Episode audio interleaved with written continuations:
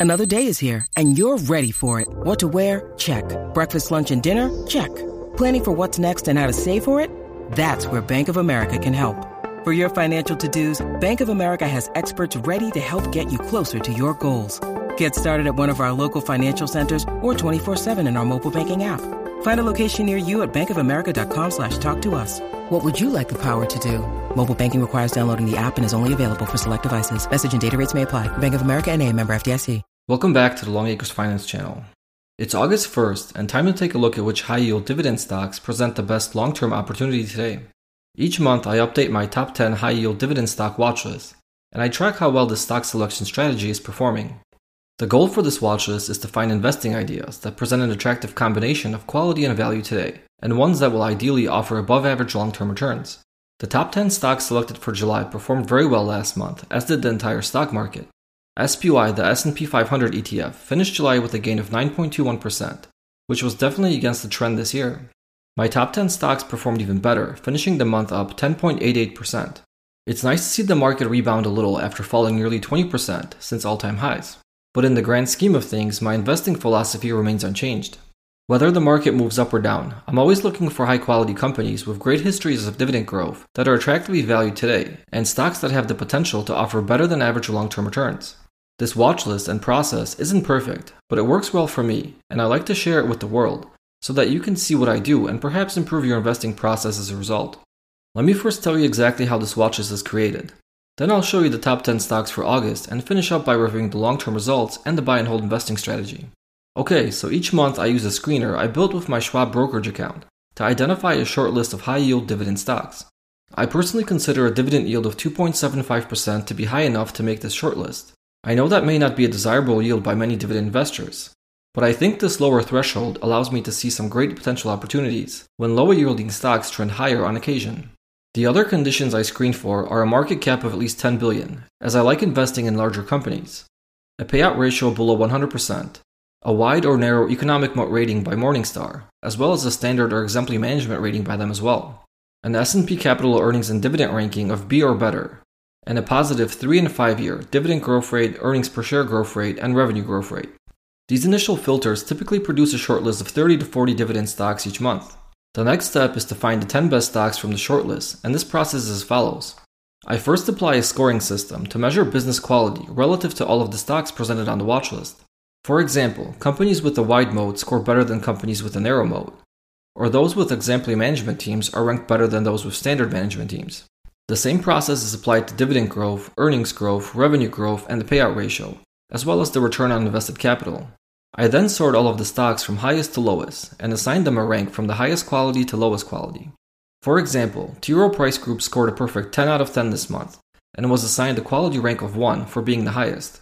Morgan Stanley scored 7 out of 10 and was assigned a rank of 3, as T. Rowe and BlackRock had better quality scores this month.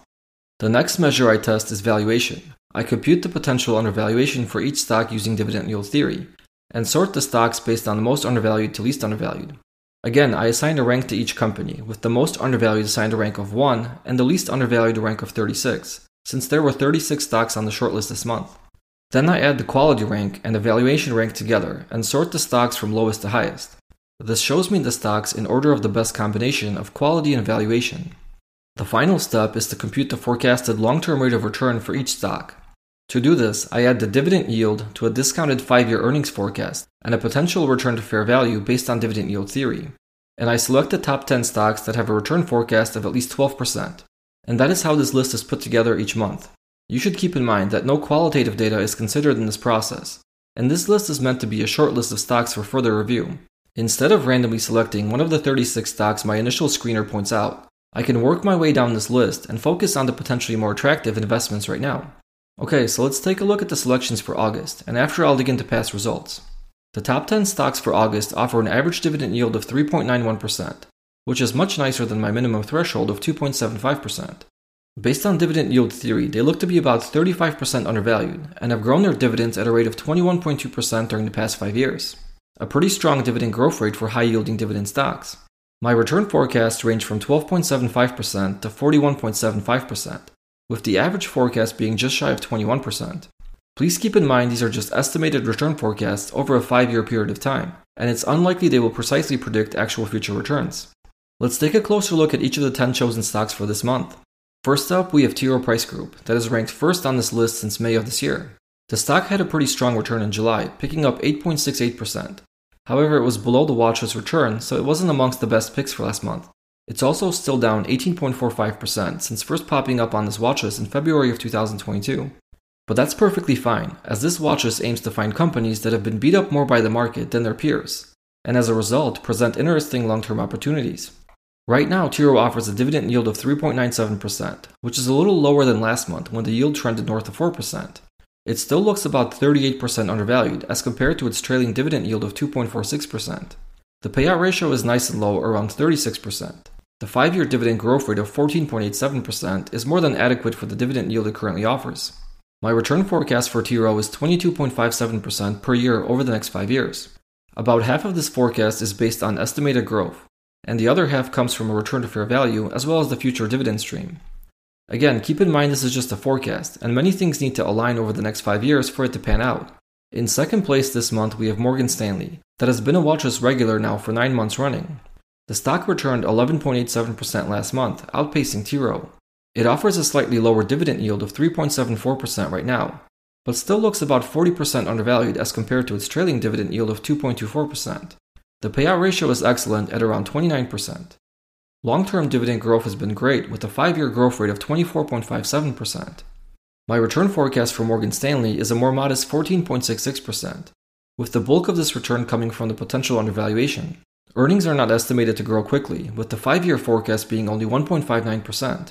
In third place, we have Best Buy, that has been on the watchlist for eight consecutive months now. Best Buy was the best watchlist stock in July, with a gain of 18.1% last month.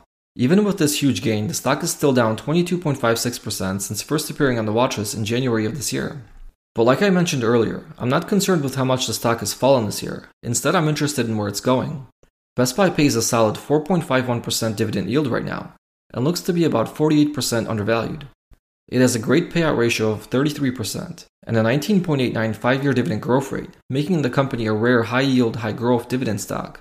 My return forecast for Best Buy is a strong 21.85%, with a little more than half of the return coming from the potential undervaluation. In fourth place, we have Advance Auto Parts, appearing on the watches for the sixth consecutive month. The stock posted a strong 11.86% gain in July, making it one of the better July selections. The stock is down 3.76% since joining the watches in March of this year, which isn't too bad considering how the year has played out in the market. The company offers a good 3.14% dividend yield, and based on dividend yield theory is about 83% undervalued. Now, this undervaluation is wrong because Advance Auto Parts has aggressively grown its dividend during the past few years, and as a result, its trailing dividend yield hasn't caught up yet. I would say using dividend yield theory to value this company is not a good idea. However, I've left the stock on my watch list as it ranks very well quality wise, and I think it presents a decent value today. The payout ratio is about 38%, which leaves plenty of room for future dividend growth. I doubt the 68.4% five year dividend growth rate will remain this high in a year or two, but I think we can see a few more really good increases from the company in the coming years. My return forecast for Advance Auto Parts is 41.75%, but it's grossly overstated as 30% of it is coming straight from the undervaluation. However, if you back out the undervaluation factor, the company would still have an 11% forecasted return, and I think it is a little undervalued right now, so to me it meets the 12% target I look for. In fifth place this month, we have BlackRock, that has been on the watchlist for four consecutive months now. As you can see, there isn't really a lot of turnover on the watchlist, which can be rather boring. But that's exactly how dividend investing works. It's boring and requires patience to achieve results that will come a long way down the road. BlackRock posted a nice gain of 9.87% in July and is now up 7.9% since joining the watches in May of this year. The company offers a dividend yield of 2.96%, making it the lowest yielding stock on this month's watchlist. Dividend yield theory tells us shares are about 22% undervalued right now. The payout ratio is nice and low, right around 35%. The company has a strong 5 year dividend growth rate of 12.52%. It also has the lowest return forecast on this month's watchlist of 12.75%, just barely higher than my 12% target. A quarter of this forecast is the dividend yield, with the remainder split about evenly between the undervaluation and forecasted earnings growth. Companies like BlackRock are an example of why I set my minimum dividend yield at 2.75% for this watchlist. The stock normally trends below this level, and I think it deserves a closer look at its current dividend yield. Now, if my minimum threshold was 3% or anything higher than that, I wouldn't even notice BlackRock. Also, last month Home Depot and Texas Instruments popped onto this watch list, and this month they are both gone, as both dividend yields are now back below 2.75%. I think high yield dividend investors could find some room in their portfolios for stocks trading around a dividend yield of 2.75 to 3% from quality companies that rarely present such an opportunity. In sixth place, we have Blackstone with the highest dividend yield this month of 5.69%. Based on its trailing dividend yield of 4.9%, it looks about 14% undervalued. Blackstone has been on the watchlist since April of this year, before it even moved into undervalued territory. The returns have swung wildly during the past four months. In April, the stock fell 19%, then bounced back up 16% in May and fell by 22% in June. In July, we saw a nice rebound of 13.27%, but the cumulative return since April is still a negative 17.54%. Blackstone has a slightly higher payout ratio than the prior five stocks of about 59%. That's still a respectable level for a high yielding company. Dividend growth has been strong over the last five years, averaging 16.55%. My return forecast is 20.11%, with more than half of the return coming from the potential earnings growth. In seventh place, we have Darden Restaurants, that was on the watch list last month and made a few appearances in 2021. The stock had a strong July, gaining 11.19%, but is still down 11.75% since first joining the watchlist in August of 2021. Darden offers a good 3.82% dividend yield and looks to be about 35% undervalued. It has a good payout ratio of about 59% and a strong 5 year dividend growth rate of 15.65%. My return forecast is 18.72% for the stock over the next 5 years, with the bulk of the return attributed to the undervaluation. In 8th place, we have Intel, that posted the worst return from the July watchlist losing 2.94% during the month, following a poor earnings and guidance report. Intel is one of the original watchlist stocks from November of 2020, when I first started tracking this process. It hasn't performed well during this period of time, losing nearly 14%. However, it's only appeared in the top 10 list three times in the past, posting an average gain of 2.71% during the chosen months. Clearly, July brought this trend lower, but the stock is on the list this month once more. It offers a good dividend yield of 3.68% and looks about 32% undervalued right now. It has a very low payout ratio of about 23% and a rather poor 5 year dividend growth rate of 5.97%, at least compared to the other watchlist stocks.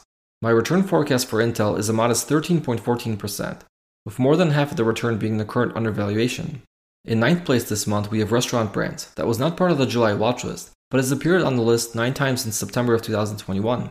The stock offers a good dividend yield of 4.07% right now and looks about 27% undervalued. It has a higher than average payout ratio for this watch list of about 79% and a very strong 5 year dividend growth rate of 27.88%. My return forecast is 18.46%, with about half of the return coming from the forecasted earnings growth over the next 5 years. And the final stock this month is Digital Realty Trust, that was also not part of the July top 10 list. The stock first appeared on the watches in March of this year and set out only during the past month.